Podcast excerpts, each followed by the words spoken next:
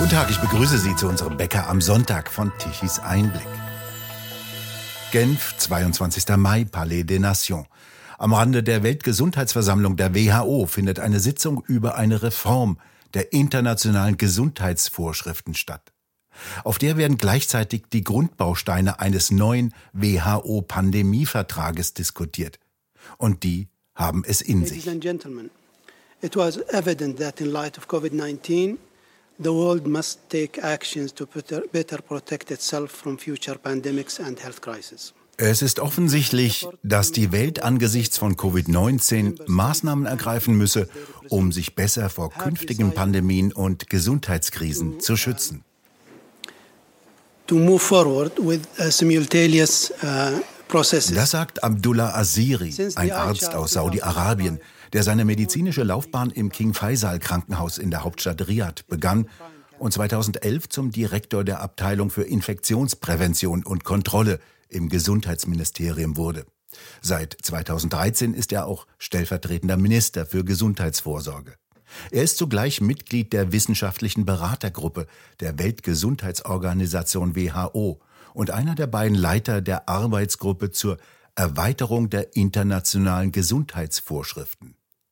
Hinter diesem harmlosen Begriff Erweiterung der internationalen Gesundheitsvorschriften verbirgt sich ein groß angelegter Angriff auf die individuellen Freiheiten. The world, however, requires a different level of legal mandates, such as the pandemic treaty die Welt benötigt jedoch eine andere Ebene rechtlicher Mandate, wie den Pandemievertrag, um eine bestimmte Pandemie zu bewältigen.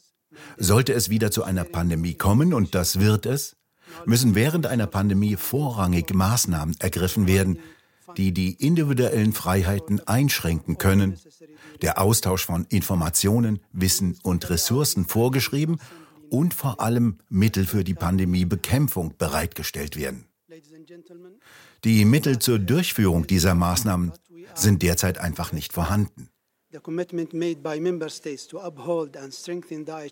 Der Weg, der vor uns liegt, ist beschwerlich, aber wir machen Fortschritte. Die Verpflichtung der Mitgliedstaaten, die Charta aufrechtzuerhalten und zu stärken, dient als Inspiration für die Arbeit an der Charta.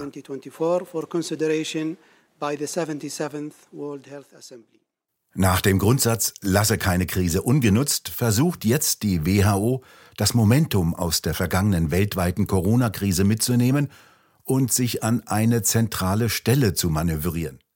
Die WHO will mehr Machtbefugnisse. Die einzelnen Staaten sollen nationale Gesundheitsaufgaben an die WHO in Genf übertragen. Sie will die Universalwaffe gegen Katastrophen aller Art werden, wachsen und mehr Geld und mehr Posten bekommen. Dazu hat sie jetzt einen neuen Pandemievertrag vorgelegt.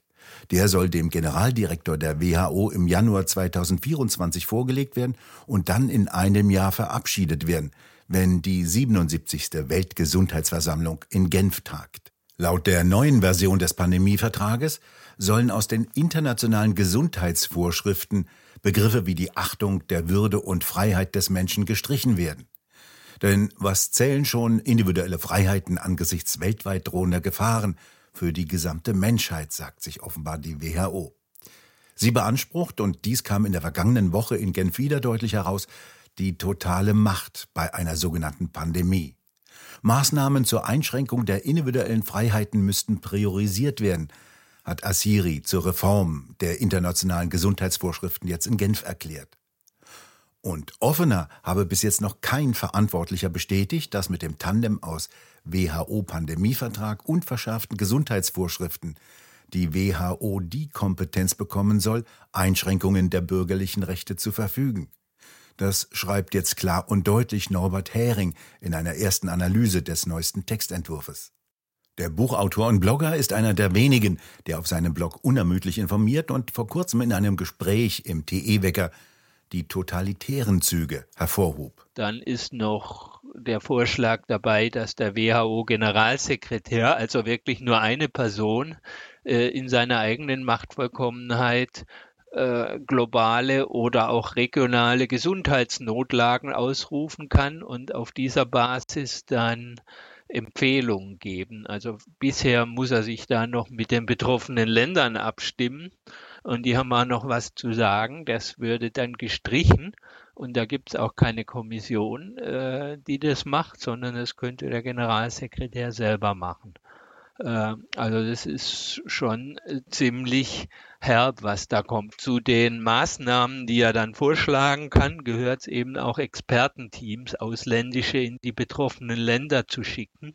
Äh, und die können dann Empfehlungen geben, was, was da jetzt passieren soll. Das betrifft dann wahrscheinlich nicht so sehr Deutschland, aber äh, schwächere, abhängige Länder, die von Unterstützungszahlungen oder ähnlichem abhängig sind können so vielleicht wie, wie, wie nach dem Vorbild Griechenland während der Euro-Krise äh, da gab es ja auch praktisch ein, ein Troika-Team von der Kommission der EZB und dem IWF, die in Athen praktisch die Regierung übernommen haben. So kann man sich das durch eine während der Pandemie dann auch vorstellen, dass der WHO im Zweifel mit Washington zusammen, weil die äh, sagen im Prinzip, wo es lang geht bei der WHO, äh, dann Teams reinschickt in die Länder und die dort die Gesundheitsregierung praktisch übernehmen. In dem ersten Entwurf des Pandemievertrages wurden im Artikel 4 noch die Respektierung der Menschenrechte und der fundamentalen Freiheiten garantiert.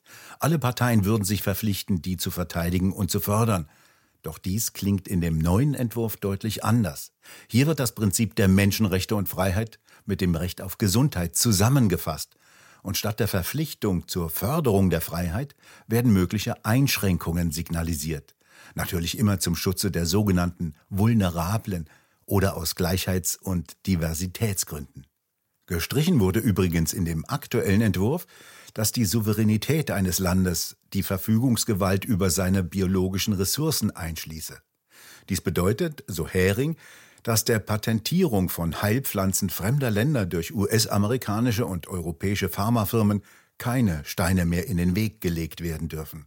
Im Hintergrund steht die Frage, wem gehören die wirksamen Substanzen vieler Kräuter und Pflanzen, die es in unüberschaubaren Mengen in vielen Teilen der Welt gibt und die zum großen Teil noch unentdeckt sind. Und noch eine Vereinbarung wurde bei der jüngsten Weltgesundheitsversammlung der WHO in Genf vorgebracht. Die WHO und die Rockefeller Stiftung haben eine Partnerschaft angekündigt. Die soll das Zentrum der WHO für Pandemie und Epidemieaufklärung stärken. Fünf Millionen Dollar investiert die Stiftung in Partner, die mit der WHO globale Netzwerke für die Erkennung von Krankheitserregern entwickeln und Krankheiten überwachen sollen, die durch steigende Temperaturen angeblich verschlimmert werden, heißt es. Immer näher also rücken die Bedrohungsszenarien Pandemie und angebliche Klimakatastrophe zusammen. Kein Erreger mehr soll unentdeckt bleiben. Wenn er aufgefunden wurde, kann leicht eine Gesundheitsnotlage ausgerufen werden, mit der WHO als entscheidender Instanz. Und so kann die Weltbevölkerung leichter mit autoritären Gesundheitsmaßnahmen überzogen und ausgeplündert werden, befürchtet Norbert Hering. Im Januar des vergangenen Jahres wurde die Rockefeller Stiftung übrigens als sogenannter nichtstaatlicher Akteur in die offiziellen Beziehungen mit der WHO aufgenommen. Sie bekommt damit den gleichen Status wie die Bill Gates Stiftung und das sogenannte Weltwirtschaftsforum in Davos. Merkwürdige Allianzen. Verabschiedet wurde auf der 76. Weltgesundheitsversammlung in Genf in der vergangenen Woche auch eine Resolution so wörtlich Verhaltenswissenschaften für bessere Gesundheitspolitik. Unter anderem sollen Anthropologie, Kommunikationswissenschaften, Wirtschaftswissenschaften, neuere Wissenschaften, Psychologie und Soziologie helfen, Aktionen zu entwickeln, die das sogenannte Verhalten von Einzelpersonen in Bezug auf ihre Gesundheit ändern können. Nach diesen wolkigen Worten ruft die WHO dazu auf, Leitlinien zu entwickeln, die sich mit Prioritäten im Bereich der öffentlichen Gesundheit befassen, einschließlich der Impfskepsis sowie mit Fehlinformationen und Desinformationen, heißt es in dem Papier. Etwas klarer zusammengefasst, die Menschen sollen dazu gebracht werden, den Nutz und Frommen von Impfungen und allgemein gesprochen der Gesundheitspolitik und den gesundheitlichen Anweisungen der WHO dankbar anzuerkennen.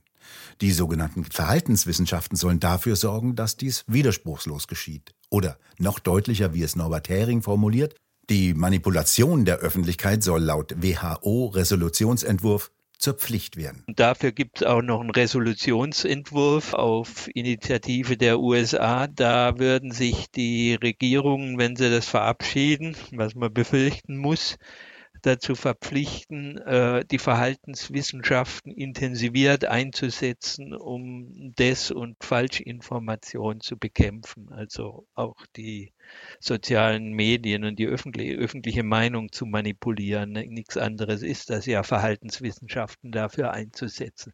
Also das ist durch das, was wir da erlebt haben in der Pandemie, das ist durchaus Programm und das war ja damals auch kein Zufall, äh, dass das so massiv ausgerollt wurde. Das das war ja auch bei der Pandemieübung Event 201, die kurz vor der vor Ausbruch der Corona-Pandemie stattfand.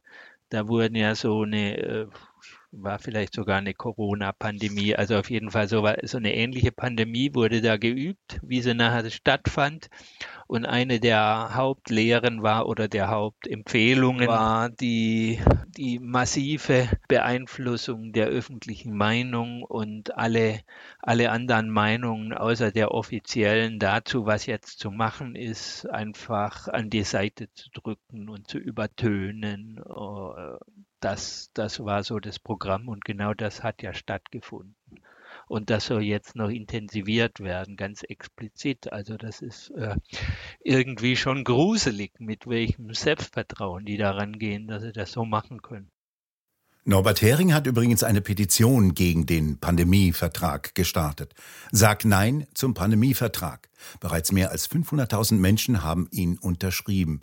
Er fordert Kanzler Scholz auf, Maßnahmen zu ergreifen, um zu verhindern, dass diese vorgeschlagenen Änderungen angenommen werden. Er habe als Bundeskanzler die Macht, die Positionen der Vertreter unseres Landes vor der WHO zu beeinflussen. Die Bundesregierung ist übrigens eifrig für eine Stärkung der WHO. Vor kurzem hatte der Bundestag beschlossen, dass der deutsche Steuerzahler mehr Geld an die WHO in Genf überweist. Andere Länder sollen ebenfalls bis zum Jahre 2030 nachziehen, wünscht zumindest die Bundesregierung. Die Abgeordneten stimmten mehrheitlich auch dafür, dass der Generalsekretär der WHO gewissermaßen diktatorische Vollmachten bekommt, dass die WHO ihre Macht auch für Klimamaßnahmen einsetzen können soll und Pharmafirmen weiterhin mit Geld überschüttet werden sollen. Oh, Entschuldigung, mit Anreizen, wie es wörtlich heißt. I urge you to focus on bold amendments to the international health regulations to improve their implementation. Ich fordere Sie dringend auf, sagt Dr. Tedros, der WHO-Generalsekretär, ich fordere Sie dringend auf, sich auf mutige Änderungen der internationalen Gesundheitsvorschriften zu konzentrieren, um deren Umsetzung zu verbessern. Wir müssen diese Gelegenheit ergreifen. Übrigens, als die USA vorschlugen, die internationalen Gesundheitsvorschriften wieder zu öffnen, waren viele skeptisch, aber jetzt sind sich viele einig, dass es das Richtige war.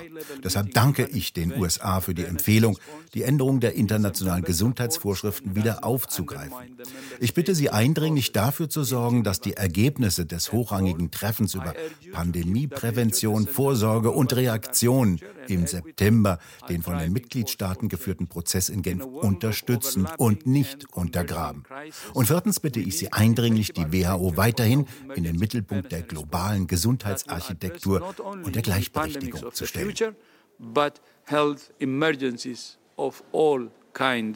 Die nächste Pandemie kommt bestimmt. Und dann wäre so gerne Dr. Tedros, der derzeitige Chef der WHO, auch Chef einer sogenannten Weltregierung, die Anfang und auch das Ende einer Pandemie erklären können will.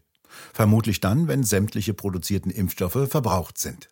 Wir bedanken uns fürs Zuhören. Schön wäre es, wenn Sie uns weiterempfehlen. Weitere aktuelle Nachrichten lesen Sie regelmäßig auf der Webseite tischeseinblick.de und wir hören uns morgen wieder, wenn Sie mögen.